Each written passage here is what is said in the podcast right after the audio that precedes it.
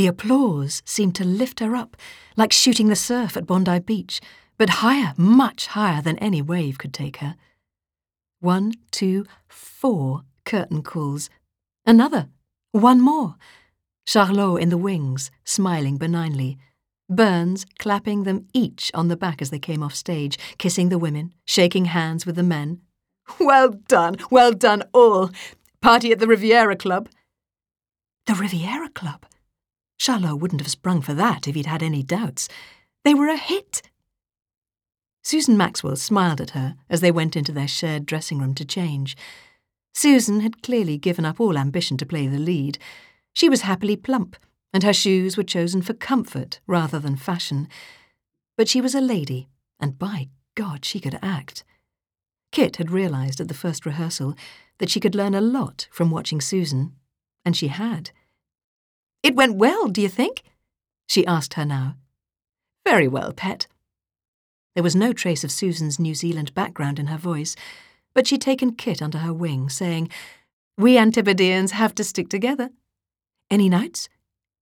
You might wait just a beat more before you say, Maybe I do. Kit nodded. That was a big moment in her character's story, just after a romantic dance with Zeke.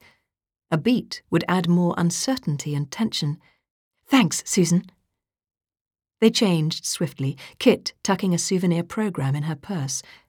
Susan had been going home instead of to the party, but Kit talked her into changing her mind. It wouldn't be a celebration without you. Oh, you don't need me. But she came anyway, pleased to be wanted. Zeke grabbed Kit's hand as she came out of her dressing room in her new dress, and they went out to the street together. Kit arm in arm with Susan, surprised to find so many people clustered at the stage door. The pre war days of the stage door Johnnies were long gone, but there were still fans, waiting for the real stars Marguerite Richards and Basil Elliott, no doubt. But no. The earnest shopgirls and a few middle aged matrons thrust their autograph books at Kit and Zeke as well as Susan. Kit beamed at them. Our first autographs! Thank you!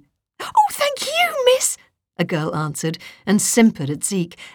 And you, Mr. Gardiner? He bent down and gave her a kiss on the cheek. For luck.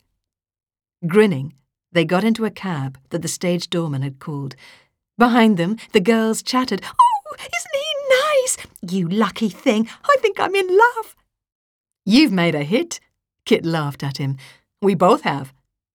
They were buoyed up by that very special potion, successful performance. The play had gone perfectly, but more than that, they had danced and sung better than ever before, moving together in a synchronized balance that was in itself intoxicating. And then the applause. Kit sighed in pure satisfaction.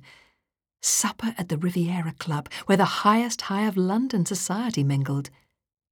It didn't seem possible. She pinched herself just in case.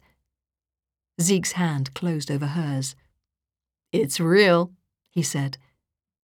In the shadowy cab, with slabs of light flicking over his face as they went past street lights and shop displays, his voice seemed deeper and darker than before, but it was full of a comforting solidity. Real. She really was a successful actress. She tucked her hand in his. Let's hope for real and a long run. He laughed out loud, the joyous sound making the cabbie turn and grin at them. Let's go dancing, Zeke said. Susan, you're first on my dance card. Kit could have hugged him. Susan beamed at him. Oh, you're a lovely thing, aren't you? But these shoes aren't made for dancing. But hers were. The Riviera Club. Oh, my. It looked so staid from the front, no different to all the other Georgian houses in Pimlico, the line of taxis outside the door, letting off couples arrayed in black tie and furs, was the first hint it wasn't so. Zeke handed Kit out of their own taxi with a flourish that made her smile.